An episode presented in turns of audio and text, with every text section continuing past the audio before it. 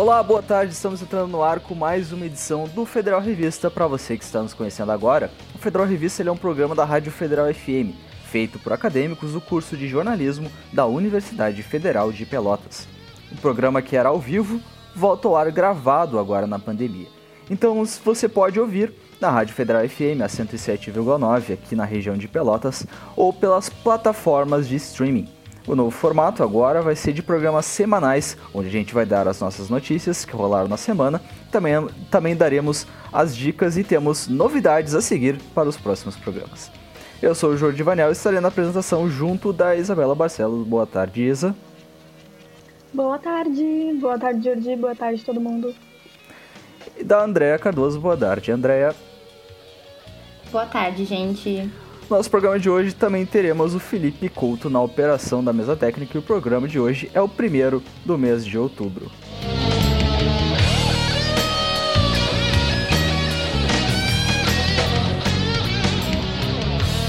Então, gente, eu agradeço muito por você estar aqui porque fazia tempo que eu achava que eu não iria conseguir gravar de novo o Federal Revista. A gente entrou no ar no mês 13, em março, eu e a, e a Isa, e desde então achei que eu não conseguiria voltar para Federal, devido à pandemia e devido a todos esses problemas que tem agora. A gente sabe agora que estamos num, problema, num momento que a gente consegue fazer e conciliar esse programa de novo. Então é uma emoção inenarrável estar com vocês de novo para fazer esse programa, tá? É, eu e o Jordi gravamos dois programas, a Andrea nem estreou no Federal Revista esse ano, por, por que mesmo, Andrea? Então, esse ano foi um ano tão louco que no início do ano eu tive cachumba, então eu não pude ir à primeira semana de aula e também não pude participar da primeira semana do programa, por né, não queria infectar os meus amigos, quem ninguém sabia, né, que a gente já tá enfrentando aí uma doença muito pior, né, o coronavírus. E, mas, felizmente, aí estamos de volta, né, com esse, com esse novo programa, no novo formato. Eu acho que a quarentena ela tem sido isso, né? A nossa vida sendo cada dia adaptada a novos formatos e a coisas feitas em casa e na internet. É, eu aproveito esse gancho e quero perguntar para vocês, vocês têm tido alguns programas interessantes, têm tido alguns projetos interessantes parte de vocês. Eu queria perguntar, o que vocês têm feito nesses últimos meses? Já fazem sete meses que a gente nem pensa em fazer um programa de novo e agora a gente vai conseguir devido ao segundo semestre agora da UFPEL? Então, uh, eu meio que. Re... Como posso dizer isso? Eu voltei a, a, a. Renovei meus velhos hábitos, que é eu comecei a fazer exercício e ler, tal qual uma senhora, mas isso é muito importante para mim. E comecei a escrever para um projeto de jornalismo independente com outras pessoas do jornalismo UFPEL, que é o projeto Nós Como Tu, o arroba é nós como tu no Instagram e nós fazemos textos semanais sobre assuntos diversos, sob a perspectiva feminina. E é bem legal. Já tá. O projeto está no ar mais ou menos desde o início de maio e estamos bem felizes com a receptividade das pessoas. Desde que do início do ano, né, eu passei um bastante tempo assim sem fazer nada, sem uma perspectiva de vida mesmo até que eu voltei com um projeto que eu tinha iniciado ano passado, um projeto muito legal que eu fico muito feliz de poder ter tido iniciado esse projeto lá na minha escola antiga, que é o IFRS Campus Rio Grande. Em parceria com a UFPEL, a gente conseguiu fazer um projeto maior de produção de podcasts, a nossa intenção sempre foi produzir os podcasts com os alunos né, do IFE, mas infelizmente a gente não pôde ter contato com eles, então acabou que o pessoal do jornalismo está produzindo conteúdo. O nome do projeto é Rádio na Mão. Pela UFPEL, a gente faz parte de um projeto maior que se chama Educomunicação em Foco, vocês podem achar lá no Instagram também. E a gente está produzindo vários conteúdos legais pro, pra, em formato de podcast mesmo. A gente não está tendo a parceria dos alunos do IFE, mas a gente sempre tenta trazer fontes do IFE, né, professores, tanto do IFE quanto da UFPEL. Então a gente estava fazendo coisas bem legais. Nosso último episódio, inclusive, foi sobre como as pesquisadoras, né, as mulheres professoras, elas estão tendo dificuldades agora na pandemia de continuar com seus projetos, com as suas pesquisas pesquisas, então a gente entrevistou inclusive professores do jornalismo. Então tá sendo uma experiência bem legal, assim, bem desafiador também, né? Porque na quarentena eu acho que tudo, tudo é desafiador. Ah, sim, eu digo, digo a mesma coisa porque eu mesma voltei a estudar, comecei a estudar coisas que eu tava querendo, tava me interessando já há algum tempo e é muito difícil, principalmente porque Eu acho que ainda mais que nós. Também tem o recorte de, enfim, mulheres, mas quando a gente está dentro de casa, a gente não tá. A gente não pode se dedicar apenas só a fazer o que a gente quer. A gente não tá saindo de casa. A gente tem que. Eu, pelo menos, tenho uma mania de ter que querer arrumar todo o meu ambiente em volta antes de fazer qualquer coisa. Então, parece que sempre tem um novo empecilho. Pois é, e quanto a mim, eu decidi fazer parte novamente do Em Pauta, o projeto de jornalismo da, do curso da UFPEL de jornalismo, né? E é um projeto mais que sempre foi voltado para televisão. Uh, só que agora, com a pandemia, a gente não conseguia sair a campo, não tinha, não tinha como pegar equipamentos, a gente não tinha como ir a, a campo mesmo e fazer as reportagens. Então foi muita reportagem feita de casa que a gente teve, né? E, e eu comecei a trabalhar com, com o Impauta novamente. Então é um projeto aqui da UFPEL que está no Instagram e está no Facebook como Em Pauta. É bem simples de achar, eu fiz algumas reportagens lá também. Uh, não só de hard news, né? Hard news, é, para quem não conhece, é a notícia de fato, né? A notícia do dia a dia. Mas aí a gente teve a ideia de fazer o Minuto Cultural, que era um programa que tinha no Em Pauta, no programa da Em Pauta, na TV Câmara. De novo, pro formato web que a gente está tendo agora. E aí, ali é o meu chão, né? Ali é o chão que, é, que, eu, que eu gosto, que é a parte de cultura, que deu para falar sobre as séries que eu estava assistindo, deu pra falar sobre diversas outras coisas, né? Então tem várias, várias pessoas que estão ajudando a gente lá, falando sobre músicas, sobre filmes, é, sobre podcasts. E agora estamos de novo aqui no, no, no Revista, né?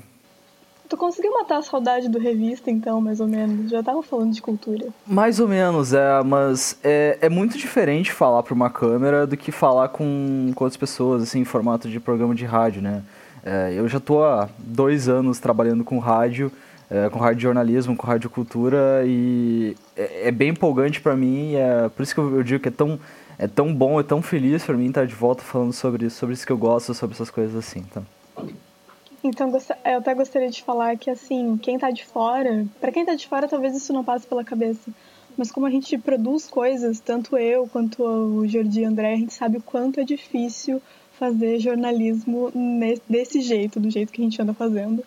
Porque se a, assim, assim, a função do jornalista já não tem muita rotina, imagina agora. É, tipo, são muitas noites viradas editando e produzindo e a vida vira uma loucura. Bem, eu acho que a gente pode já pegar um gancho e falar sobre as notícias dessa semana, pode ser?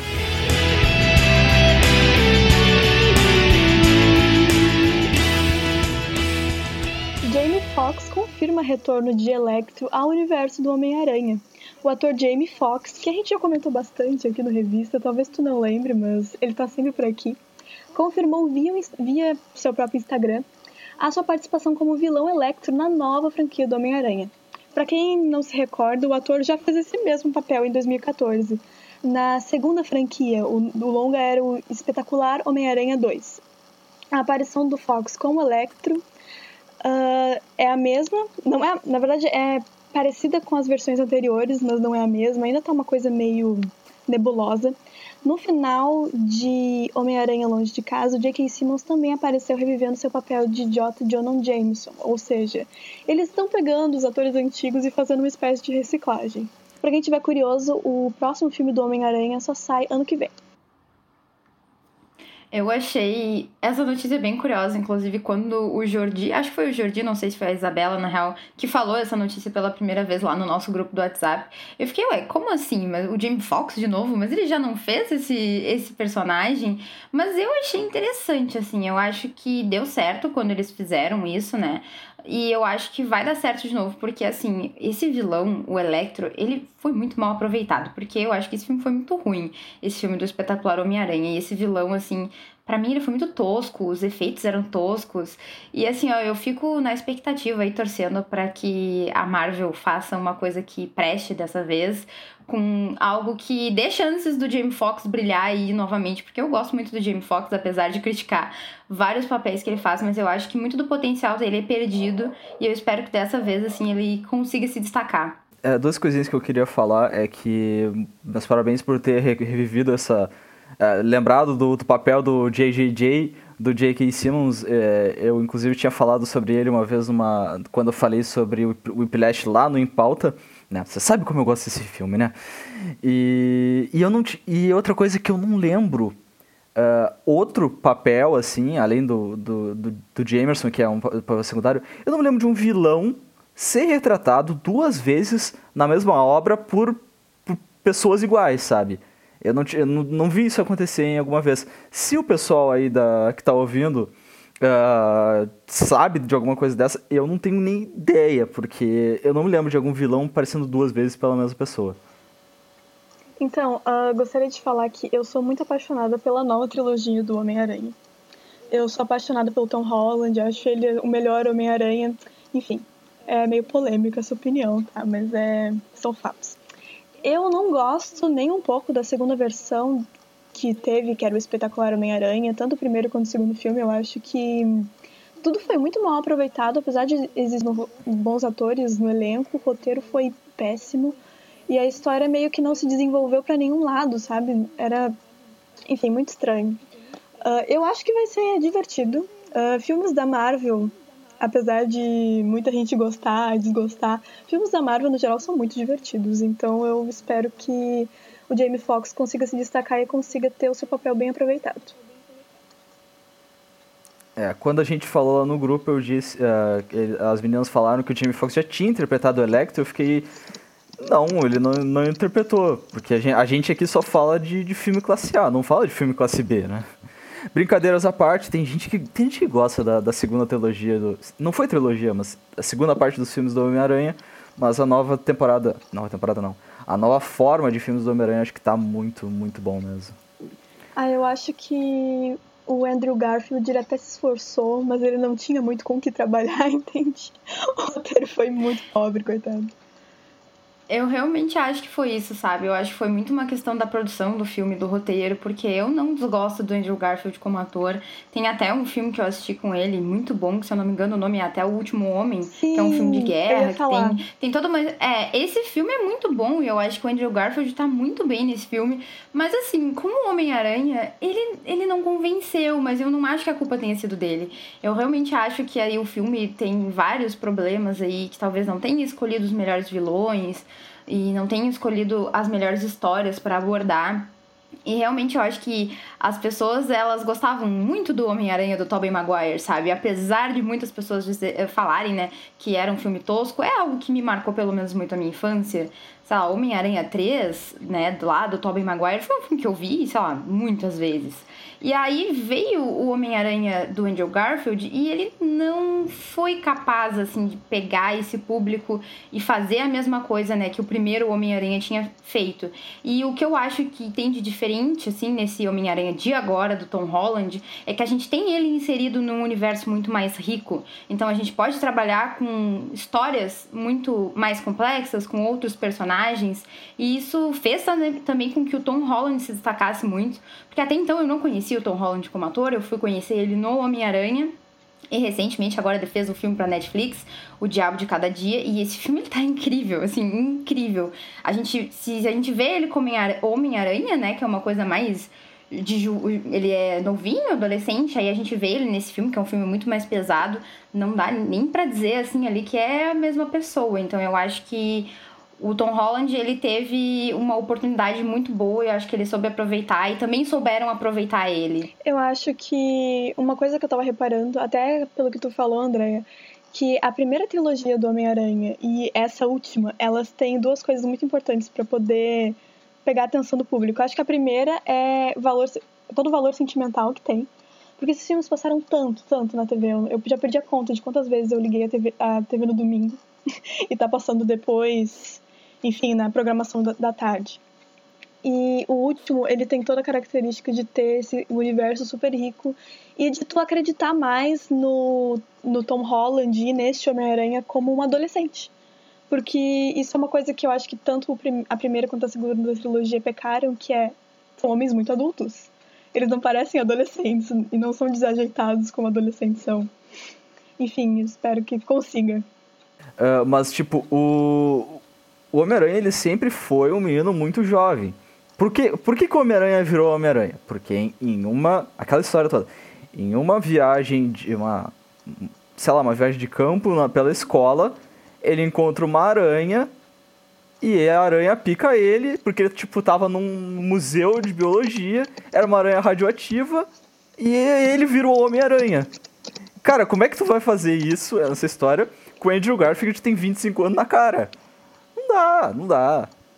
Fora que o Andrew Garfield, ele é meio uma coisa, é uma vibe meio emo, né? Ele é triste, assim, uma coisa tu não, tu não consegue entender qual é, por que que ele é, o diabos ele é tão revoltado com as coisas.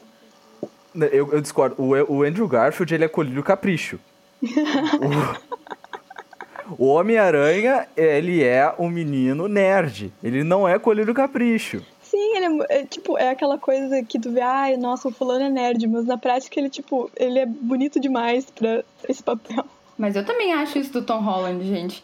O Tom Holland, ele tem essa. É, é mas é... o Tom Holland é mirradinho. É, não, ele é mirradinho. Ele tem essa carinha mesmo de bem mais novo, até porque ele é mais novo. Eu nem sei com quantos anos ele tá agora, na verdade. Mas ele convence como um, um ator, assim, jovem, porque ele tem uma carinha, assim, mais de criança, de mais novo. Mas eu acho que ele tá se destacando aí, ele tá chamando atenção por ser um ator bonito e, inclusive, tá conquistando aí outros papéis bem diferentes desse do Homem-Aranha. E eu acho que isso é muito rico para a carreira dele. Eu espero que ele continue fazendo sucesso aí, porque eu particularmente gosto muito dele. Ele tem 24 anos, gente.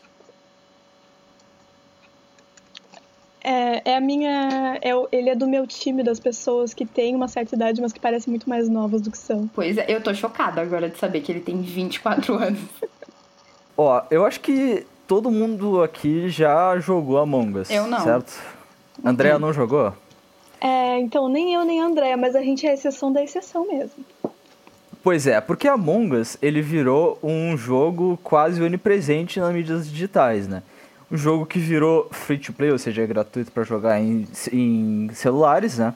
No, no computador ele é pago, mas ele já bateu a marca de 100 milhões de downloads, e devido a isso, os produtores da, da franquia, do, os produtores do jogo Among Us, eles decidiram cancelar a sequência de, de uh, Among Us 2 para focar nesse jogo, primeiro Among Us.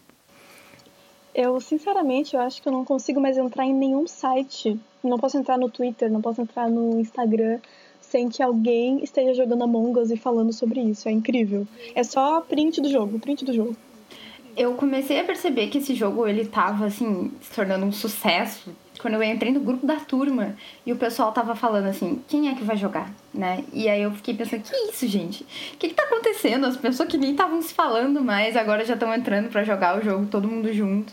Eu não joguei porque eu não tenho muita paciência para isso, não sei nem direito sobre o que que é o jogo, mas o Jordi pode explicar melhor aí pra gente, que eu acho que ele tá jogando bastante. Pois então, eu comecei a jogar semana passada com alguns amigos também da faculdade. Uh, como eu posso explicar? Vocês já viram aquele filme A Coisa? O The Thing? Já. Em inglês? Sim. Ou então, na verdade, ele é uma adaptação de um livro, acho que chamado The Thing Lives, ou alguma coisa assim. Uh, The Thing That Lives, o nome em inglês. Uh, basicamente, são 10 tripulantes de 10 tripulantes de uma nave espacial eles têm que fazer as coisas, as atividades comuns de uma, de uma nave, né? Mas tudo assim, num design super cartunesco. E ali, bom, tu tem que fazer o download de tal coisa, tem que passar o cartão lá na, na, na sala do administrador, não sei o quê. Só que desses 10 tripulantes, tem impostores. Qual é o objetivo desses impostores? O desses impostores é eles têm que sabotar a nave ou então matar os tripulantes. Falando assim, não parece muito interessante. Mas o jogo, ele na verdade, ele tem várias complexidades, porque tu pode. Por exemplo, tu encontrou o corpo de alguém, do, do teu amigo tripulante, tu reporta ele. A partir disso, eles. Os jogadores têm que discutir, bom, o que, que aconteceu? Onde é que estava cada um? E quem é suspeito de ser um impostor é jogado para fora da nave. Então é muito interessante essa parte de complexidade, porque ele é um jogo super, uh, super detetive, sabe? Ele lembra muito detetive para mim. Porque, uh, sabe quando aquela coisa de, do detetive, ah, foi o fulano de tal na cozinha com tal arma? Então, tu vai cortando do, do, dos teus dados assim, bom, tu tava em tal lugar, mas o corpo tava aqui, tu podia ter descido e matado fulano. Ou então, várias coisas assim, tu tem que sabotar, os impostores têm que sabotar a nave e os tripulantes têm que fazer as atividades corretas para eles ganhar o jogo. No fim de todas as atividades, os tripulantes ganham, ejetando os impostores, os tripulantes também ganham, matando todo mundo ou ficando somente um, um tripulante, os impostores que ganham. É uma mecânica super interessante do jogo. Então, eu acho que talvez seja chovendo molhado que eu vou falar agora, mas esse tipo de jogo, é na, vários tipos, esse tipo de jogo em que tu precisa reunir pessoas e jogar para poder jogar, ele são os jogos que as pessoas mais têm gostado de jogar agora nesse isolamento. Eu sei que agora a gente já tá há mais de 200 dias em casa, não é mesmo? Inclusive assim contei, mais de 200 dias em casa e é meio, apesar de já haver alguma flexibilização, ainda é muito arriscado tu sair, se encontrar em grupo na casa de alguém. Então, esse tipo de jogo meio que é uma alternativa segura de tu poder se divertir com os teus amigos e poder dar risadas também, né? Porque pelo visto tem muitas coisas engraçadas. Eu rio bastante do que posso nas redes sociais. Eu particularmente não não sou, não gosto muito de jogos que eu preciso reunir várias pessoas para jogar, porque eu não tenho tantos amigos assim para jogar. Quem sabe um dia o pessoal aqui do revista, né, se reúna para jogar, possa falar mais, né, todo mundo. Mas eu eu prefiro apesar da quarentena, né, apesar de as pessoas estarem querendo muito sair e ver os seus amigos, obviamente eu também quero. Eu não sei, eu não tenho paciência para jogos desse tipo, às vezes da briga, então eu prefiro ficar jogando os meus jogos sozinha. Sou fã de The Sims, né? Então, crio lá minha família, não me incomodo com ninguém. Eu acho que foi uma decisão bem inteligente da empresa, né? Porque já que o primeiro jogo está fazendo sucesso, eu acho que tá certo deles quererem focar nesse jogo mesmo. Acho que eles vão ganhar mais dinheiro, vão ter mais retorno agora com isso, do que eles agora, né, resolverem já apostarem numa segunda versão do jogo. Então acho que eles foram bem inteligentes nessa decisão. Então, para fechar a notícia aqui, só para salientar pro pessoal que a desenvolvedora é, se chama Inner Slot e ela falou que são 3 milhões de jogadores ativos diariamente. Ou seja, 3 milhões de pessoas baixam o aplicativo, estão com o aplicativo ali todo dia, estão jogando. Então, basicamente são, uh, são, 3, uh, eh, são 3 milhões de salas. Uh, são é, 300 mil salas com 10 pessoas, basicamente, todo dia. É Isso é muita é gente. Bom, para fechar o nosso quadro de notícias, vamos com a nossa notícia musical. Uma notícia que me deixou muito feliz foi que o Blackpink lançou o álbum de estreia delas e também o clipe da música Love Sick Girls. Na última sexta-feira foi esse lançamento, no dia 2 de outubro, né? O grupo, composto pela Lisa, pela Jenny, pela Rosé e pela Jisoo, lançou aí o seu primeiro álbum de estúdio que ficou intitulado aí apenas como The Album, algo que eu achei bem curioso. Ele já está disponível nas plataformas digitais e o trabalho traz oito faixas e tem participações aí da Selena Gomes e também da Cardi B, que para mim foi uma grata surpresa, tanto, tanto de escutar, assim como as repercussões que teve na internet. E, e aí eu estava muito ansiosa para falar sobre essa notícia, porque para quem não acompanhava a revista no passado, eu sou muito fã de K-pop, né? Para quem não conhece o Blackpink, o que eu acho difícil hoje em dia, né? Não conhecer o Blackpink, não conhecer o BTS, que apesar de serem grupos de K-pop, de serem grupos originados aí na Coreia do Sul, estão fazendo um tremendo de um sucesso aí, tanto nos Estados Unidos, como no Brasil e como no mundo inteiro. E por que, que o lançamento do primeiro álbum do Blackpink é tão importante? Porque o Blackpink já tá aí no mercado já faz algum tempo. Eu não tenho certeza de que ano que elas se lançaram. Eu não sei se foi em 2014 ou 2015, algo assim.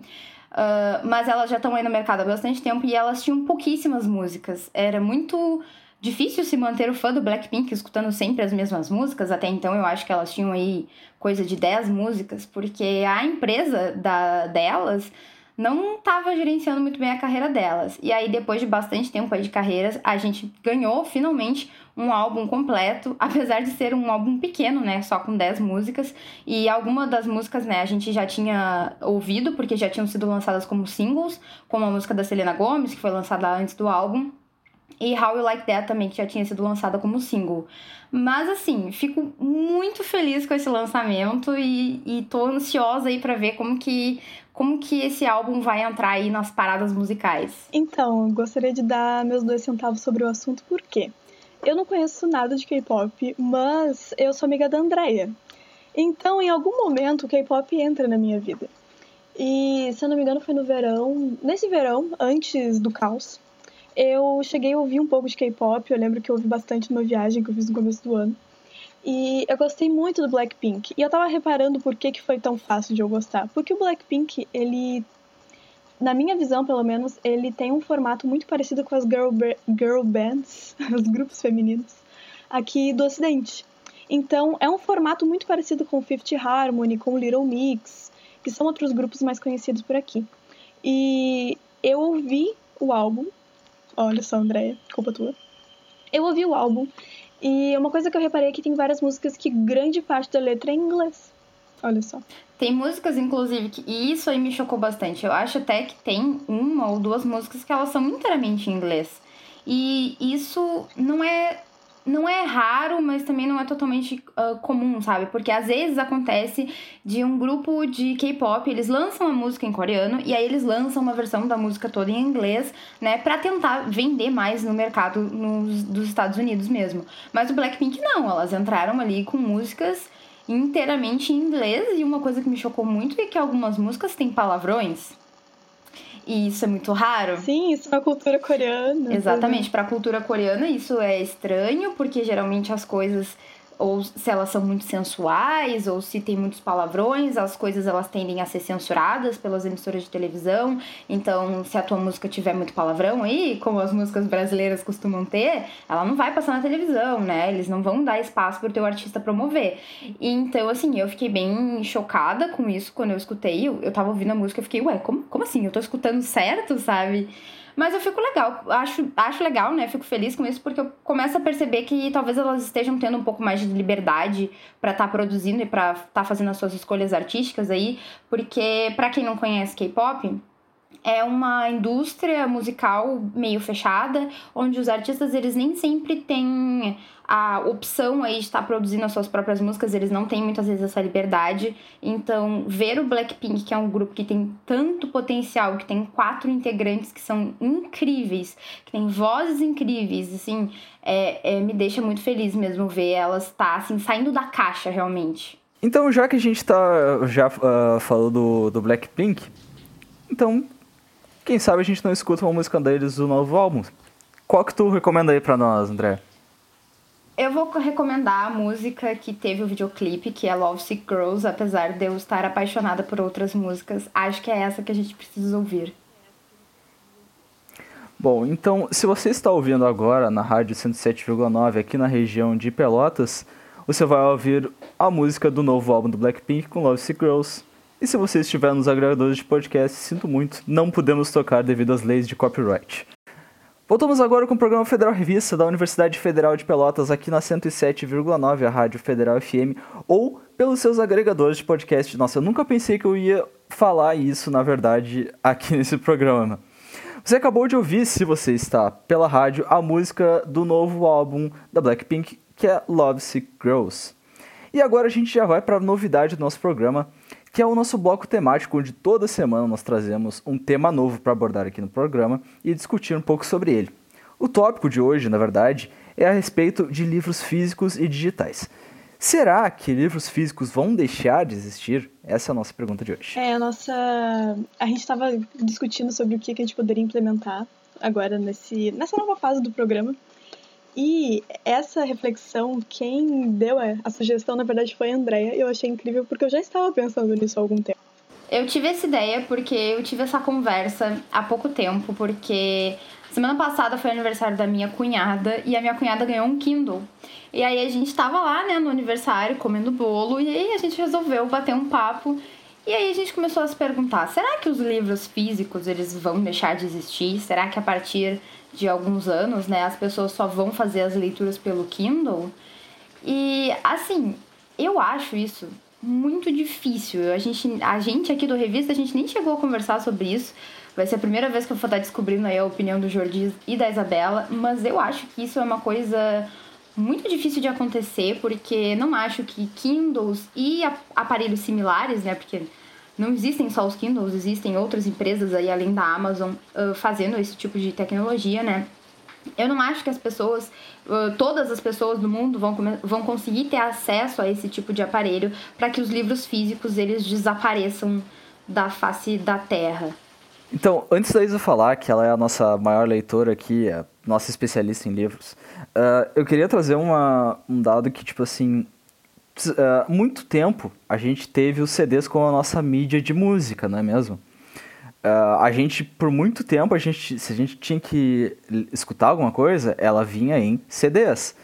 Uh, ela era gravada em prensas gigantes e antes disso eram os discos de vinil, as fitas cassete.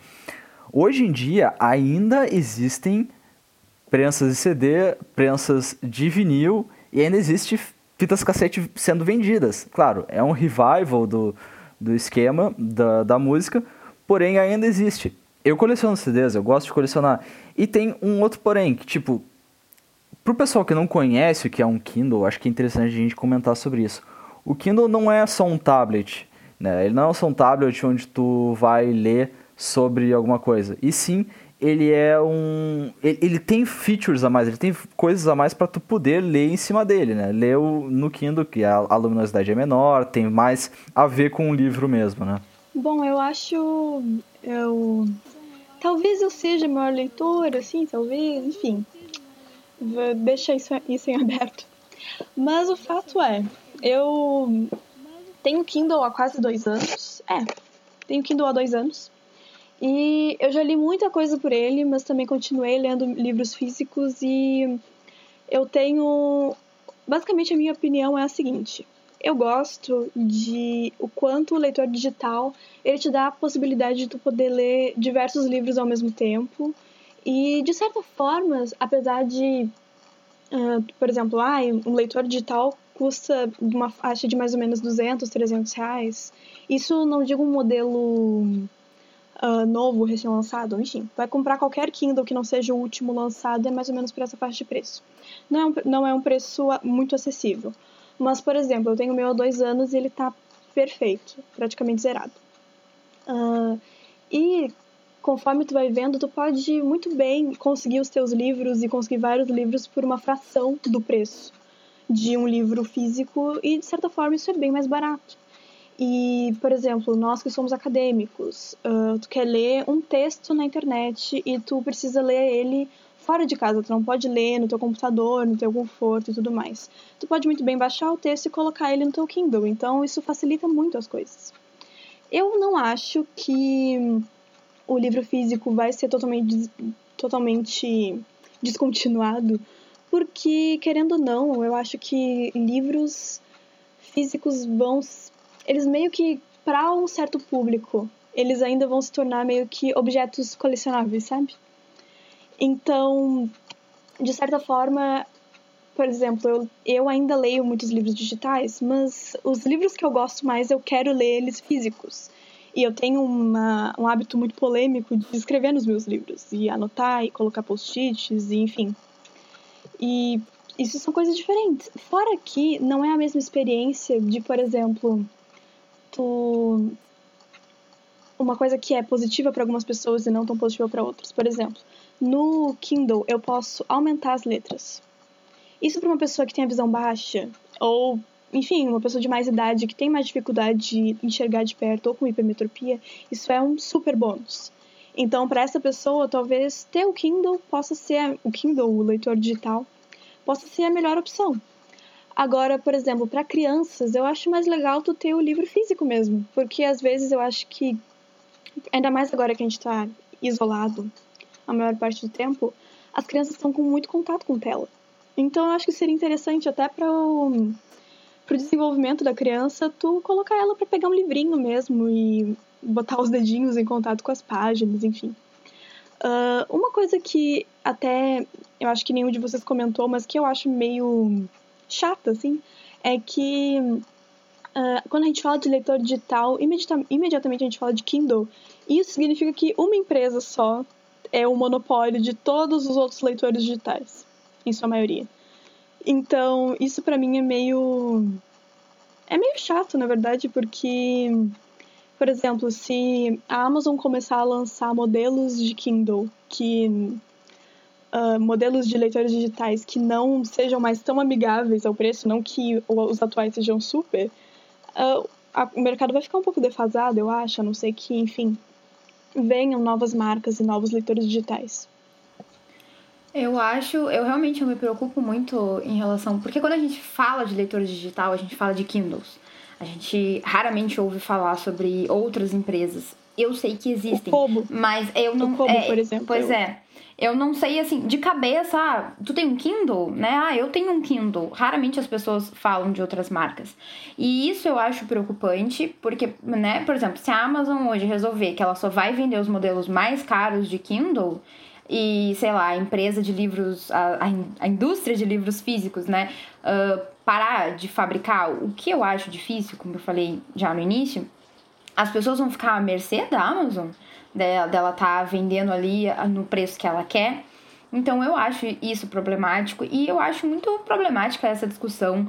Porque, por exemplo, no Brasil, né, nas escolas, a gente fala sobre livros físicos, a gente pensa só no livro que a gente vai lá na livraria, a gente compra um livro de ficção, um livro de romance. Mas os livros didáticos, eles são todos físicos, né? São todos feitos de papel. E eu acho muito difícil que, que a educação, o sistema educacional do Brasil receba investimentos o suficiente para que nas escolas deixe de existir os livros físicos, os materiais físicos. Se a gente for ver, se a gente for entrar numa escola de algum bairro mais uh, pobre, por exemplo, às vezes as crianças elas não têm nem classe né? Eu estudei em escola pública e muitas vezes na minha escola a gente não tinha classe direito na sala de aula, uh, os quadros sempre foram sempre quadro negro, demorou muito tempo para a gente ter, por exemplo, aqueles quadros brancos ou quadro de vidro, que em outras escolas particulares, por exemplo, geralmente se tem, porque é mais confortável para o professor, e muitas vezes não se tinha nem a quantidade certa de livros didáticos suficiente para todos os alunos, a gente tinha que dividir os livros. Então, eu acho que principalmente por causa dessa questão da educação, é muito é uma, para mim é uma utopia muito grande falar que o livro físico ele vai deixar de existir, porque eu acho que não, que isso não vai acontecer. Outra coisa que eu acho interessante a gente comentar é o simples hábito de leitura. sabe, ter a leitura como um objeto de lazer, de, sabe, além de ser uma obrigação, além dos estudos. Uh, porque, uh, se eu não me engano, no último, uma, uma última pesquisa que eu vi recentemente, o brasileiro leria por volta de quatro livros por ano. Isso incluindo livros didáticos. Então, assim, se a gente parar para pensar, nós, enquanto país, a gente não lê tanto assim. E independente, eu acho que assim, independente de físico ou digital, o interessante seria a gente estimular as pessoas a lerem mais. E assim, não só porque, ah, livros igual conhecimento e não sei o quê, mas também por ser uma atividade que tem vários benefícios além, óbvio, da, de adquirir conhecimento consegue relaxar, é uma atividade que te permite ter um amplo vocabulário, enfim, são vários benefícios. Não vou ficar aqui, acho que vou ficar aqui meia hora só falando disso. Eu queria contar uma história curiosa, assim, que tem a ver com livros físicos e, né, e o livro digital. Eu sempre fui uma pessoa que gostei muito de ter coisas físicas, tanto que aqui no meu quarto, do meu lado, eu tenho uma estante cheia de livros, cheia de mangás, e isso é muito bom para mim porque eu sou uma pessoa que gosta de colecionar, mas ao mesmo tempo que é um problema porque Rio Grande, Pelotas são cidades úmidas, a gente vive aí sofrendo problema de, por exemplo, mofo. Então, assim, esse é um problema que eu vejo muito em ter coisas físicas, né? A gente precisa cuidar muito delas. E aí, Outro fator interessante é que o meu namorado, ele sempre foi um cara que nunca gostou de ler. Botava um livro físico, ele, ele tentou, ele tentou, ele comprou livros físicos e nunca deu certo. E aí ele investiu, ele comprou um Kindle, principalmente por causa da faculdade, porque ele tinha outras leituras para fazer. E aí uma nova porta se abriu na vida dele e ele começou a ler livros de ficção, livros de suspense, livros dos mais diversos tipos. Hoje em dia, eu que era a pessoa que lia mais do relacionamento, agora ele se tornou essa pessoa. E tudo graças ao Kindle, sabe? Ao leitor digital, porque ele se dá mais, né, com coisas digitais do que com coisas físicas.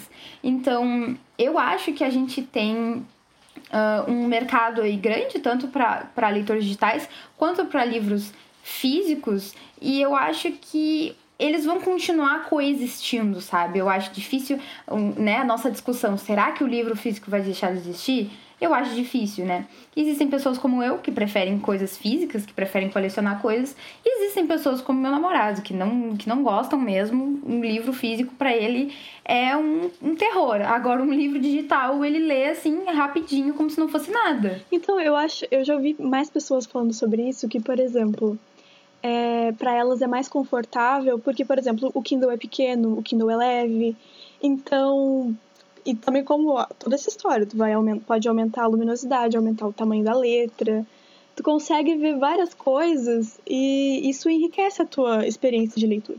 Bem, o que eu queria falar é, tipo, uh, a Amazon, o Kindle é feito pela Amazon, a Amazon fez todo um, no caso, o, o negócio dela basicamente foi vendendo livros, vendendo artigos pela internet, mas principalmente livros, né? Uh, hoje em dia, eu vejo que o Kindle ele é um benefício uh, quase financeiro também, né? Uh, por exemplo, eu tenho aqui, eu queria, eu tenho algumas pesquisas que eu faço na área de jornalismo automotivo, que é a área do meu TCC também, e eu estava passando ali, vendo o que, que, tinha na Amazon, e eu encontrei um livro, o livro do Brock Yates, um livro que é em inglês, no caso. Uh, e para eu trazer esse livro aqui para o Brasil pela Amazon, custariam 400 reais por um livro.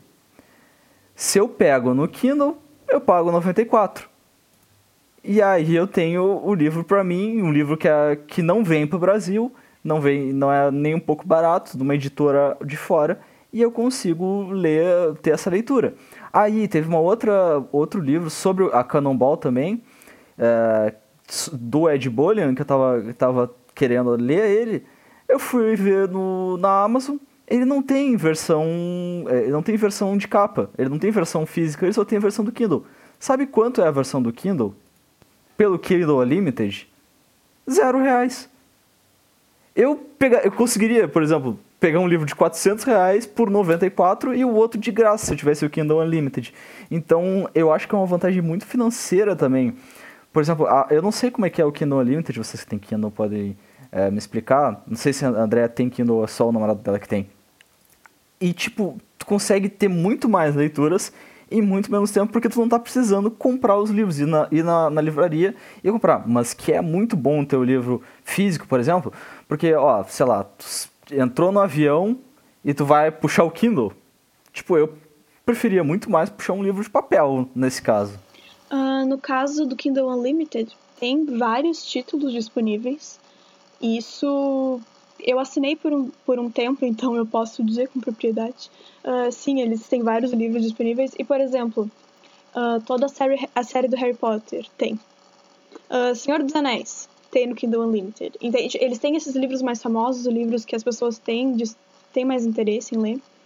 E eu até achei que eles têm uma uma quantidade interessante de clássicos e de livros brasileiros. Então, de certa forma, tu tem. Uh, se tu resolve comprar algum desse, um dispositivo desse, tu tem um acesso a livros que talvez tu nunca ia conseguir ter perto da tua casa numa livraria. E isso é muito incrível, o poder da internet, o poder da tecnologia, não é mesmo? E eu não sei quanto é que tá a, a mensalidade, o Felipe falou que o nosso produtor falou que é meio carinha. Mas uh, tem outros benefícios que a Amazon traz. Eu, por exemplo, assino o Amazon Prime Video, né? Eu não sei quanto a vocês. Vocês falaram uma vez que estavam assinando, tem muita coisa legal lá. Pelo Amazon Prime Video eu consigo descontos na, na Amazon e fazendo, tipo. E eu consigo também ter vantagens, por exemplo, em, no, no Twitch, que é uma, um serviço da Amazon que é, sobre, que é de jogos. Então é muito interessante isso. Se eu tiver descontos, eu achei acho que é bem interessante, na verdade. O Felipe, nosso querido produtor, acabou de contar aqui que são 20 reais por mês. Eu acho que a grande questão do Kindle, né? A gente tá falando sobre na, a parte financeira, né? Dele, vale, dele valer a pena. Só que a grande questão é que tu tem que estar tá disposto a fazer um investimento, né? Porque um Kindle, claro, tem as versões mais baratas, tem as versões mais caras, aí depende do que a pessoa tá procurando. Mas, né, a pessoa vai estar tá aí gastando seus 300, eu acho que os 300, 400 reais até mais de mil reais na última versão. Então a pessoa tem que estar tá disposta a investir e a pessoa também tem que estar tá disposta, aí, se ela quiser pagar pelo Kindle Unlimited, que custa aí R$19,90 por mês, é mais caro, por exemplo, do que, do que o Amazon Prime. E é uma coisa que tu não vai dividir com outras pessoas. Por exemplo, apesar da gente saber que não pode dividir a Netflix, a maior parte das pessoas dividem a mensalidade, seja entre a própria família ou entre amigos, né? Tecnicamente não pode, mas as pessoas fazem. Mas eu acho mais difícil dividir o Kindle Unlimited, sabe? Eu acho que a gente poderia classificar o Kindle Unlimited e um outro desse pacote que é o Prime Reading, que eles são quase como o Netflix de livro, mais ou menos. Só que é um catálogo um pouquinho limitado, no caso do Kindle Unlimited, apesar de dizer Unlimited, é um pouco limitado. E não são, não são todos os livros da Amazon que tem ali, tá? Já, já digo assim, só pra cortar expectativas. Não são todos os livros da Amazon que tem ali, mas a gente ainda, assim, de certa forma, tá indicando porque ler é bom, né, gente? Não é mesmo? É, se eu quisesse ler esse livro do Ed Bullion, por exemplo, que eu falei que estaria de graça pelo, uh, pelo Kindle Unlimited, eu teria que... Se eu não, não fosse pelo Kindle Unlimited, eu teria que pagar 16 reais. Então, tipo, pô, pagar 20, daqui a pouco eu leio outra coisa legal. Ah, outra coisa que eu ia falar também a Amazon me deu. Uh, eles têm um serviço de audiobooks, de, livros de áudio. É meio estranho, pra falar a verdade. Eu, eu comecei a comecei a escutar Metamorfose de Franz Kafka e fiquei tipo, ah, tipo, alguém me falando sobre o livro, achei engraçado, mas tem gente que gosta. Fica uma coisa meio Cid Moreira lendo versículos bíblicos, sabe? Uma coisa meio estranha. Eu acho estranho. Eu acho que a grande questão dos audiobooks, né, eles são bem interessantes para pessoas que, por exemplo, têm deficiência visual ou para ah, com certeza, pessoas né? que têm outros tipos de, de deficiência e que às vezes não conseguem ficar ali na frente do livro lendo ele. E, por exemplo, podcast, né, é uma coisa que a gente bota ali o nosso fonezinho e sai na rua, vai fazendo outras coisas. Então, eu nunca parei para ouvir um audiobook, mas na realidade que eu acho a proposta bem interessante da gente estar, tá, por exemplo, fazendo alguma outra coisa e ao mesmo tempo ouvindo aquela história, principalmente se for algo mais leve. Acredito que eu não tentaria ouvir um livro mais complexo fazendo outra coisa ao mesmo tempo. Mas eu acho que dependendo assim, se for um romance, se fosse um romance, se fosse um livro mais leve, talvez eu, eu tentaria. E eu acho que é uma proposta bem interessante também. Esse foi o nosso bloco temático dessa semana. E quem estava de aniversário nessa semana também era o cantor Bruno Mars. Para quem não sabe, Bruno Mars é um cantor incrivelmente famoso. E com certeza tu já ouviu alguma música dele na rádio. E esse, uh, essa ideia nossa de colocar música de aniversariantes veio do nosso antigo bloco, do começo do programa em que a gente falava dos aniversariantes do mês, do mês não, da semana, perdão. A gente falava dos aniversariantes da semana, falava um pouquinho sobre eles. Dessa vez a gente mudou mas um pedacinho do bloco ainda tá aqui, então vocês podem ouvir Bruno Mars agora, agora em breve. Se você está escutando pela Rádio Federal FM 107,9 aqui em Pelotas, você vai ouvir agora Bruno Mars e Cardi B com Finesse. Se você está nos agregadores virtuais, sinto muito. Voltamos agora com o programa Federal Revista da Universidade Federal de Pelotas, aqui pela 107,9 ou pelos agregadores de podcast na internet. Se você está ouvindo pela 107,9, você acabou de ouvir o aniversariante da semana, o Bruno Mars, com a Cardi B, com a música Finesse. Se você está no agregador de podcast, sinto muito, mas agora a gente vai para as nossas dicas. Bom, uh, eu quero perguntar para vocês. Eu, eu, acho que é legal manter essa perguntinha, essa perguntinha que a gente fez de quem vai quem, eu acho interessante para dar uma quebrada. Bom, eu quero perguntar para vocês, quem de vocês que gosta de cozinhar? Eu. Eu não. Gosto bastante. Eu só gosto de fazer bolo, é a única coisa que eu faço.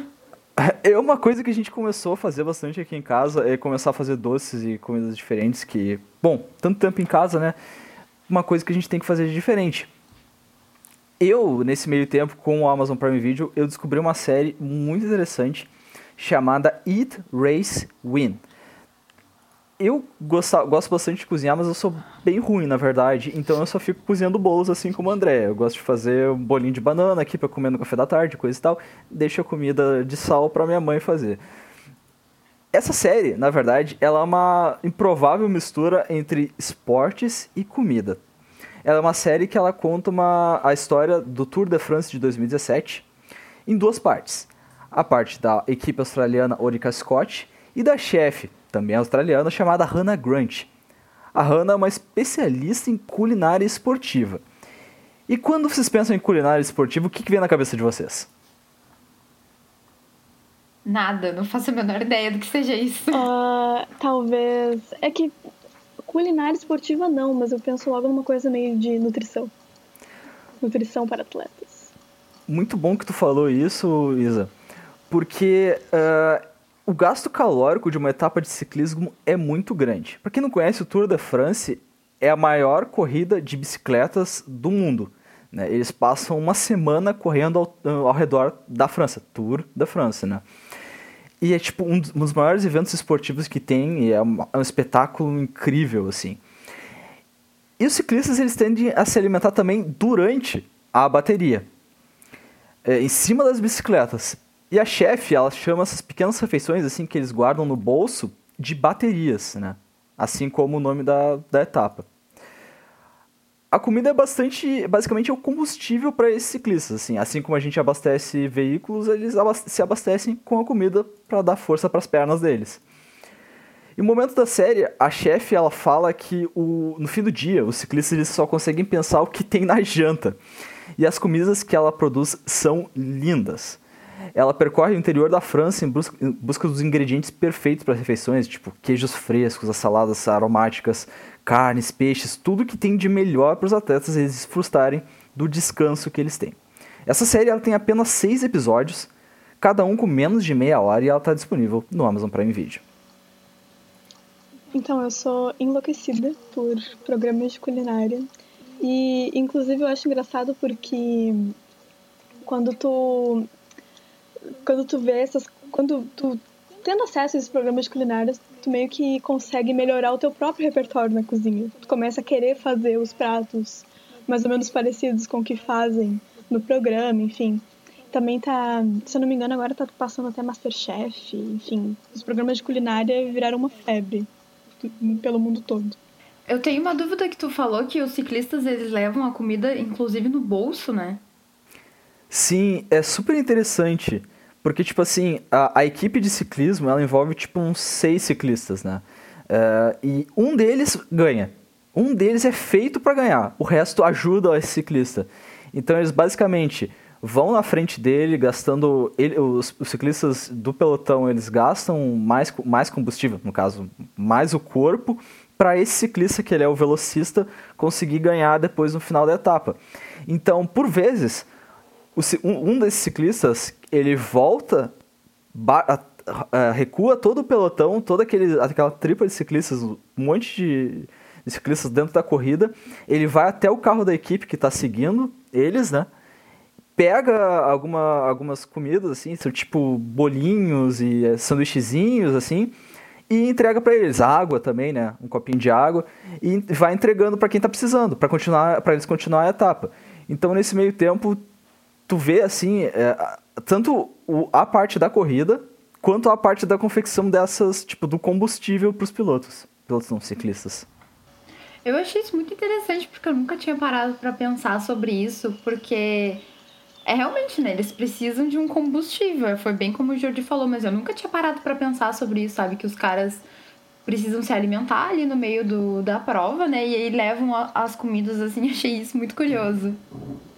Fora que, além de tu ter que fazer uma comida que consiga suprir a fome deles, ainda tem que ser uma coisa muito prática, né? Eles têm que colocar isso no bolso, não pode ser um, um pratão de macarrão ou alguma coisa do tipo. É, ela fala durante a série uma vez que eles têm, tipo, vocês sabem uma pastinha de dente, assim, pensa numa pastinha de dente. Só que dentro disso tem, tipo, uma, é uma bomba de açúcar que eles têm. É quando eles estão começando a entrar na fadiga, eles, eles tiram a tampinha, dão uma, uma mordida assim naquela, naquela pastinha de dente, no caso que na verdade é, um, é tipo um, um uma cauda assim, para continuar, porque aí eles começam a ter um pico de energia para continuar correndo. Só que até chegar na, é quase uma comida de astronauta. Tipo, tipo um, um MRE, uma, uma Meal Red Twitch do, dos, dos, soldados também, por aí. Aí, tipo, eles têm esse pico de energia e conseguem continuar correndo. Só que ela diz, eles não podem chegar no meio da etapa já querendo consumir açúcar. Então a gente tem que dar essas comidas para eles, esses sanduichinhos e tal, uns bolinhos, no meio da prova, para chegar no fim da prova e não precisar tanto dessa, dessa quantidade de açúcares. Que senão o corpo deles, eles entram numa, numa condição que não é própria pro, pro, pro, pra, pro gasto calórico que eles têm. É muito interessante a série. Ela vai, tipo, nos, umas cidadezinhas, assim, do interior da França. Ah, aqui eu vou para comprar manteiga, porque aqui no, o fulano faz a melhor manteiga da França. Aí tu vai e ele mostra como é que é feito. Ah, aqui a gente vai para comprar salada. Aí ela vai numa feirinha de rua, assim, e vai comprar salada e, e ela volta e já consegue ver o final da etapa, eles passando no meio das ruas, assim. É super interessante, é linda a série, o interior da França é lindo, então é muito recomendado. São só seis episódios, então dá pra maratonar facinho. O nome da série, ela é Eat, Race, Win. É, é, a, primeira, a primeira coisa que tu vai ver no, no catálogo da Amazon Prime Video, se tu colocar Eat, E-A-T, tu vai achar ela. Então é super simples de achar também. Já comentamos aqui, passamos um bloco inteiro falando de leituras. E sim, eu tô lendo bastante nessa quarentena, que já não é mais quarentena, que já é um isolamento gigantesco de 200 dias. Bom, um dos desses vários livros que eu tenho lido enquanto tô recolhida na minha casa, eu resolvi indicar o que de longe foi meu favorito. E eu acho que uma vantagem dele é que ele facilmente pode ser favorito de outras pessoas porque é interessante. O livro que eu resolvi indicar se chama Pátria, de um escritor espanhol chamado Fernando Aramburu. Aramburu. Bom, para explicar por que, que eu gostaria que todo mundo lesse esse livro, por que eu resolvi indicá-lo, eu vou ter que explicar para vocês o que, que é o ETA. Vocês conhecem o ETA? Já ouviram falar Sim. do ETA? Eu sei que é a Pátria Basca Espanhola. Mais ou menos. Tá, tá, certo, mais ou menos, enfim, vou explicar melhor aqui. O ETA é uma organização nacionalista basca armada. Uh, mas, traduzindo seria traduzindo seria uma como pátria. Eu não lembro exatamente porque, bom, vou continuar explicando. O ETA é, um, é essa organização que foi fundada no final dos anos 60 que luta pela independência do País Basco. E aí tu me pergunta, Isabela, o que é País Basco? O País Basco é uma região do extremo norte da, da Espanha e mais ou menos uh, que também pega um pedacinho ali da França. É uma região muito antiga que tem uma pátria basca liberdade. Obrigada, Felipe. Isso que significa o ETA na língua euskera. Uh, o País Basco é um país, é um país não, é uma região muito própria, ou seja, é uma região em que tem uma própria cultura, uma própria língua, eles têm a própria história, é sempre muito. Toda a história desse, desse povo e desse lugar é muito antiga e vem muito antes de, por exemplo, da, da constituição da Espanha como um país independente. E as pessoas que moram, em sua maioria, as pessoas que moram nessa região não se veem como espanhóis ou como franceses, sim como bascos. Uh, o que para mim foi muito interessante, porque eu não conhecia tanto sobre a história. E o ETA, que se juntou no final dos anos 60, ele evoluiu, ele era uma organização e ele evoluiu para uma, uma um grupo paramilitar separatista. Eles queriam muito separar a região basca do resto da Espanha. Uh, desde 68, que foi quando ele foi criado, o ETA foi responsabilizado pela morte de 829 pessoas em seus em suas ações terroristas. Uh, é uma, o ETA, na verdade, a existência do ETA uh, foi extinguida em 2018. E é uma ferida muito aberta ainda para as pessoas que moraram lá. Porque tem gente que é a favor do ETA, do ETA não, mas a favor da separação do País Basco e da independência, mas não concorda com as ações do ETA, tem gente que concorda com as ações. É uma coisa muito complexa. E onde que entra o Pátria nesse meio tempo? O Pátria vai falar sobre a história de duas famílias que estão envolvidas nesse conflito. Uh, é a história de duas amigas, a Bittori e a Miren. A Bittori e a Miren são melhores amigas desde criança e aí elas são tão melhores amigas que elas encontram maridos e os maridos viram melhores amigos e as duas famílias vão crescendo juntas e a história trata da, e a história conta com o como essas famílias foram se desenvolvendo ao longo de 30 anos, mais ou menos. e a amizade delas acaba por conta do ETA. Uma das famílias se junta ao ETA e a outra está sendo perseguida. E é muito interessante. O Aramburu escreve de uma maneira espetacular. Ele é quase como se fosse um é como se ele fosse um cara, um professor te contando, e o Fernando de fato é um acadêmico e professor lá em Zaragoza, que é onde fica. é onde é, Zaragoza fica, na região do País Basco. E é muito interessante. A história é incrível. Eles, ele vai te contando as coisas, e tanto que ele é tão imerso na cultura que no final do livro tem um glossário de Euskera, que é a língua do País Basco. Uh, foi muito enriquecedor para mim, eu achei muito interessante o jeito que ele aborda a política, o jeito que aborda o quanto as coisas são complexas. E na edição física que eu tenho, que foi lançada pela Intrínseca no meio do ano passado, uh, a contracapa diz: algumas histórias simplesmente têm mocinhos nem bandidos, apenas vítimas. E também tem uma recomendação do Mário Vargas Llosa, que para quem não sabe é outro cara, escritor espanhol super importante. Uh, eu queria falar que, tipo, eu tenho uma relação meio próxima com a Espanha, porque o meu nome, na verdade, ele é catalão. Né? O nome Jordi é um nome catalão, muito comum, na verdade, na região da Catalunha e da França. Né? E é uma outra região separatista. Eu acho engraçado... Sim, inclusive eles até comentam um pouquinho da Catalunha, porque, enfim, é outra, é outra região da Espanha que também passa por uma situação parecida. Só que é muito engraçado porque, por exemplo, uh, ah, para quem é de fora, os espanhóis são todos espanhóis. E não é assim que funciona. Uh, se tem gente aqui no Brasil que mora no estado do Rio Grande do Sul e já não se vê direito como brasileiro, assim como gaúcho, uh, imagina lá na Espanha, onde eles têm uma língua própria. Existe o catalão, existe o euskera, existe o espanhol. Então é muito, muito é, Eu acho muito engraçado porque eu tive na Espanha há dois anos, né? E era muito engraçado eu, por exemplo, chegar no Starbucks da vida e... Qual é o nome? Jordi. E eu tava no meio de Madrid. Então era um nome catalão no meio de Madrid, é meio... Foi, foi uma situação meio engraçado para mim porque eu tinha a impressão de que eu era um, um estranho no ninho, mas que na verdade eu nem catalão era.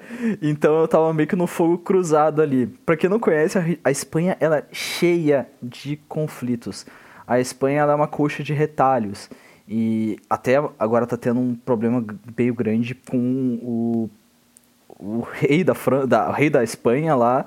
Ele tá meio que foragido. Então a Espanha já está há um tempo aí se complicando e é muito interessante. É, é, muito interessante essa história do País Basco também. Uma coisa, inclusive, que eu gostaria de citar é que uh, o livro começa em 2018 com porque a Bittori, que é uma das personagens principais, ela resolve que ela vai descobrir. Ela vai descobrir não, mas ela vai ela vai resolver as coisas hum, que não estão resolvidas entre ela e essa outra família. E é muito engraçado. Engraçado não, na verdade, é muito curioso porque, por exemplo, o o ETA ele se dissolveu em 2018 oficialmente. Só que as pessoas ainda estão vivas, sabe? Muita gente que perdeu parente, que perdeu filho, que sabe teve a sua a história da vida marcada pelas ações terroristas do ETA tá viva, continua existindo, continua vivendo com essas dores e muita gente nem, nem sabe dessa história. Uh, deixa eu puxar um gancho aqui antes, que isso reflete muito na, na história atual também, por exemplo, do futebol. Uh, por que, que vocês acham que Real Madrid e Barcelona são tão rivais? Por que, que, que vocês acham disso? Porque por muito tempo eles guerrilharam juntos, assim, eles guerrilharam um contra o outro. Durante a, a, a Guerra Civil Espanhola, por exemplo, é, não tenho certeza quanto aos fatos históricos, mas é, na minha cabeça está muito impregnado isso de um professor de história falando que o único lugar onde se falava catalão na Catalunha era no, no, no Camp Nou, que é o estádio do Barcelona. Então se criou uma, uma independência uh, cultural muito grande através do futebol. E isso se reflete hoje em dia, por exemplo, no, nas quadras de futebol. O, Real, o, Atlético de, o Atlético Clube de Bilbao, por exemplo, que fica na região do País Basco, durante muitos e muitos anos, não contratava jogadores que não fossem do País Basco. Por, regi por questão de, de segregação, assim, por que eh, questões políticas. Ó, a gente só joga com, com gente que é daqui. É como se o Inter e o Grêmio hoje só trazesse, só, só fosse por gaúchos, sabe? Inclusive, um dos personagens do livro é um, é um estudioso da língua basca. Ele começa a ganhar a vida escrevendo livros infantis para crianças. Livros infantis para crianças, ótimo. Ele começa a ganhar a vida uh, escrevendo livros infantis para poder estimular, sabe, essa coisa de pertencimento nas crianças. Porque é uma coisa natural, tu pensa, tu consome espanhol o dia inteiro e as crianças acabam perdendo essa cultura. Entende? Os mais velhos sabem falar a língua, a língua euskera e eles, por exemplo, ele, quando eles chamam mãe, eles chamam amá, que é mãe em euskera, e isso vai se perdendo ao longo das gerações. E até é uma questão muito forte para uma das famílias do livro que, por exemplo, que as filhas, que os filhos se casem com pessoas que sejam bascas, porque a cultura deles tem que se perpetuar. Enfim, é muito interessante. E outra coisa que eu gostaria de acrescentar é que a HBO, minha queridinha, que eu sempre falo aqui porque eu amo séries da HBO, a HBO vai lançar uma série sobre pátria agora. Se não lançar agora, tipo, deve ser por, por esse mês ou mês que vem. Gostaria de avisar aí que se vocês virem alguma coisa sobre pátria, assistam. Eu nem vi ainda, mas eu sei que a produção é espanhola, espanhola não, produção, enfim, provavelmente é na Espanha, mas eles falam basco, enfim.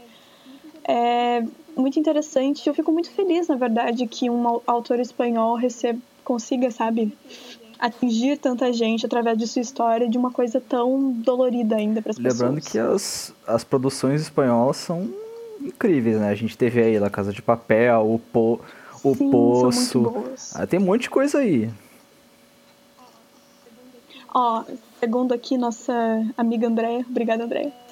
A Andréia falou aqui pra gente que já lançou a série, inclusive eu vou assistir, talvez, quem sabe eu recomende no próximo, nos próximos programas. Lançou dia 27 de setembro, então podem correr pra HBO Go. Eu ainda não assisti, mas se for minimamente parecida com o livro, é incrível. E por favor, leiam, se vocês se sentirem inspirados pela conversa que a gente teve no bloco anterior eu acho que é uma boa pedida. Que eu gosto desse programa é que a gente faz, inclusive, uma troca cultural entre nós, sabe? Porque eu nunca tinha, não sabia sobre isso, né? Tanto que tu e o Jordi que tomaram a frente agora dos, dos comentários, mas eu acho, gosto muito do nosso programa por causa disso. Bom, agora eu vou fechar a nossa sessão de dicas. Hoje eu tô muito musical aí, falei do Blackpink e a minha última dica para fechar o programa também vai ser sobre música. Quem lembra o Jordi e a Isabela lembram, mas ano passado eu passei por um, uma febre, digamos assim, onde eu me tornei muito fã do Joji. E o Joji, ele é um cantor que ele antes ele era conhecido por outros nomes, né? Ele fez sucesso através de outros nomes, isso eu vou falar um pouquinho depois. Mas o Joji, ele lançou o segundo álbum de estúdio dele agora no dia 25 de setembro, então faz bem pouquinho tempo. E o álbum dele se chama Nectar. E assim, eu esperei muito pelo lançamento desse álbum e eu posso dizer que ele correspondeu a todas as minhas expectativas, assim, possíveis. Ao total, são 18 músicas aí, sendo que 13 músicas são inéditas e 5 a gente já conhecia. E Daylight, por exemplo, é uma música que tem produção do Diplo, e essa música foi lançada antes né, do lançamento do álbum, inclusive teve videoclipe. Gimme Love e Run foram duas músicas que também foram lançadas esse ano como singles e que também tiveram videoclipes. E Sanctuary foi uma música lá lançada em 2019 que também teve clipe. E por último, tem uma música chamada Pretty Boy que o Joji, ele lançou essa música de um jeito meio engraçado. Ele simplesmente jogou um vídeo lá no canal do YouTube dele chamado Pretty Boy e tinha um clipe meio estranho, assim, meio engraçado. E só que essa música não saiu como single, não saiu no Spotify, não saiu em lugar nenhum. E ninguém sabia direito se isso ia entrar no álbum ou se não, mas finalmente, né, a gente teve essa música completa agora no álbum, porque no YouTube saiu só uma partezinha dela. Ao total são 53 minutos de música que eu posso dizer que eu já escutei essas 18 músicas aí várias e várias vezes desde que lançou no dia 25. Uh, o álbum ele tinha sido anunciado, na verdade, em 16 de abril foi anunciado que álbum, o álbum seria lançado em julho. Mas eu acho que o Joji e a empresa dele, que é a 8080 Rising, eles tomaram uma decisão muito sensata que eles resolveram adiar o lançamento do álbum para setembro por causa da pandemia de coronavírus e também por causa dos movimentos do Black Lives Matter, porque o Jojo inclusive postou nas redes sociais dele falando que aquele não era o momento para o álbum dele ser lançado, que tinham questões mais importantes para ser tratadas naquele momento. Então, esse álbum ele foi adiado para setembro, né? E finalmente agora a gente pôde escutar o álbum novo do Joji que, olha, foi muito difícil escolher uma música para tocar aqui, porque eu tô completamente apaixonada por todas as músicas. Até músicas que, por exemplo, que já tinham saído, como Daylight, que eu não tinha gostado muito, agora ouvindo o álbum inteiro, eu comecei a gostar. E para quem conhece o Joji, né, ele o nome dele, de verdade, é George Miller. Ele tem 28 anos e ele nasceu em Osaka, então ele é japonês. Na realidade, ele é meio japonês e ele é meio australiano. E ele se mudou para os Estados Unidos quando ele tinha 18 anos. Então ele morou no Japão, né, por bastante tempo. E ele estudou lá no Japão numa escola. Essas escolas que são bilíngues, sabe? E aos 18 anos ele, ele resolveu se mudar para os Estados Unidos. E aí, lá por 2011 até 2017, ele foi muito famoso porque ele tinha um canal no YouTube e ele interpretava dois personagens aí que praticamente todo mundo que tá na internet aí há, há bastante tempo, que nem a gente, conhece, que é o Filthy Frank e o Pink Guy, que eram, assim, personagens extremamente polêmicos, porque o Jojo, ele resolveu criar esses personagens e fazer uma comédia que eu acho que eu poderia chamar de ácida, que falava sobre assuntos pesados, de, como machismo e racismo, e muitas pessoas, inclusive, cancelaram o Joji depois que ele fez mais sucesso por causa dessa, dessa carreira dele no YouTube, né? O Joji explica, assim, né, hoje em dia, que o que ele fazia no YouTube era como se fosse uma paródia, né, uma sátira. Não é que ele uh, concordasse com aquelas coisas que ele estava fazendo. Ele queria mostrar para a internet que qualquer pessoa falando uma besteira poderia fazer sucesso mas não é que ele acreditasse naquelas coisas. Então, ele explica sobre isso, ele explica também que ele deixou de fazer, interpretar esses dois personagens, porque foi uma coisa que ele começou a fazer quando ele tinha 18 anos, quando ele estava no ensino médio, e hoje ele tem 28 anos, e ele disse que ele se cansou dessa comédia, ele se cansou desse humor e desse trabalho que ele estava fazendo, e aquilo também estava fazendo muito mal para ele, porque para interpretar esses personagens, ele precisava forçar a voz, então ele teve problemas nas cordas vocais. E o sonho dele mesmo sempre foi a música. E aí, em 2017, ele lançou um, um álbum. Só que na realidade ele não lançou como Joji, e sim como Pink Guy, que era esse personagem dele. E esse álbum se chama Pink Season. E assim, eu não escuto porque eu realmente não gosto do conteúdo das músicas, apesar de ser essa sátira, de ser essa paródia, de entender. Eu não gosto, não acho um conteúdo legal. Mas aí, finalmente, em 2018, né, ele se juntou aí com a 8080 Rising, que é uma empresa que eu particularmente gosto muito dos cantores deles. E eles ele lançou o primeiro álbum dele, né? Ele já tinha lançado EPs e singles. E aí ele lançou o primeiro álbum dele, que é o Ballads 1, ou Bellas One. E já era um álbum que eu era completamente apaixonada, já era um álbum que tava lá no Spotify, no meu top álbuns, top músicas, aquelas que você mais escutou. Então, eu tenho muitas horas acumuladas no Spotify ouvindo de hoje. Então, acho que vocês conseguem imaginar a minha felicidade agora. Desde dia 25 de setembro, eu não paro de ouvir. Gente, eu só gostaria de comentar, assim, eu já, já tô com esse comentário travado aqui na garganta, que ano passado, principalmente depois do segundo semestre, a Andrea não passava um minuto sem falar de Boy Pablo ou de Joji. Era só, não, porque é não sei o que que o Joji lançou e não sei o que. O que, que é Joji, meu Deus? Era 100% do tempo só Joji. É, eu acho engraçado a gente falar do, do, do Pink Guy, porque eu tenho uma lembrança engraçada do Pink Guy que a primeira vez que eu escutei o Pink Guy, eu tava voltando de Rio Grande. Eu estudava na FURG, né? E aí eu tava voltando de Rio Grande, mas pensa num homem cansado. Uh, e eu botei lá o Pink pra, pra ouvir. E eu comecei a dar risada, mas muita risada no, no ônibus. Claro, não é um humor pra, pra todo mundo, mas ele é um cara que não se leva a sério nunca. Ele nunca se levou a sério. E aí, quando ele decidiu fazer ser um músico profissional, o pessoal não levou a sério. E hoje, agora, claro, ele tá na 88 Rising, ele tá numa produtora grande, tem um selo interessante basicamente bancando ele ali, então agora ele tá sendo um, um músico relevante mesmo. Eu acho muito interessante que há pouco tempo teve uma revolução no Twitter que eu acompanhei, inclusive achei muito engraçada, muito cômica, que várias pessoas que, né, que ouvem hoje não conheciam o passado dele, como Filthy Frank, como Pink Guy. E aí essas pessoas descobriram essas músicas, né, do Pink Guy, onde ele fala coisas bem problemáticas. E as pessoas, o que é isso, né? Que como assim foi o Joji que fez isso? E as pessoas começaram a ficar muito brabas e queriam cancelar ele, né? Essa tal cultura do cancelamento. Ai, meu Deus. E, e aí muitas Pois é, e muitas pessoas, né, como eu, foram lá pra internet fazer piada disso, né? Porque é meio difícil tu começar a escutar o Joji sem uma hora ou outra tu acabar te deparando com alguma matéria que acredita ele como ex-youtuber, o cara que, que criou o Harlem Shake, ex-Filthy Frank, ex-Pink Guy e todas essas coisas. Até hoje, ele ainda é acreditado dessa forma muitas vezes. Mas o Joji, ele fala que essa mudança dele de, de Filthy Frank, de Pink Guy pra hoje foi não só uma mudança na carreira dele, como uma mudança na vida dele, porque esse humor e esse tipo de conteúdo que ele estava produzindo já não estava mais fazendo bem para ele, né? Para a saúde dele, ele disse que ele também estava bebendo muito álcool então, quando ele assinou com a Eire quando ele começou a focar mais na carreira musical dele como um artista mais sério, ele disse que a vida dele mudou completamente, né? Inclusive os hábitos dele. E a gente percebe isso muito, sabe? Eu vejo que hoje eu consigo ver um, um Joji saudável e fazendo algo que ele gosta e se dedicando a fazer, tipo, cada vez músicas melhores. E fico muito feliz com isso. Eu acho que ele realmente, pelo menos para mim que sou fã, ele consegue entregar coisas que estão me satisfazendo muito. Eu acho que esse álbum, o último álbum dele, ele é muito consistente, acho que as músicas conversam muito bem entre si, ao mesmo tempo que ali a gente tem músicas mais tristes, a gente tem músicas mais animadas, né? Tipo, Gimme Love é uma música bem animada, que quando saiu o single eu devo ter escutado, sei lá, umas 50 vezes seguidas.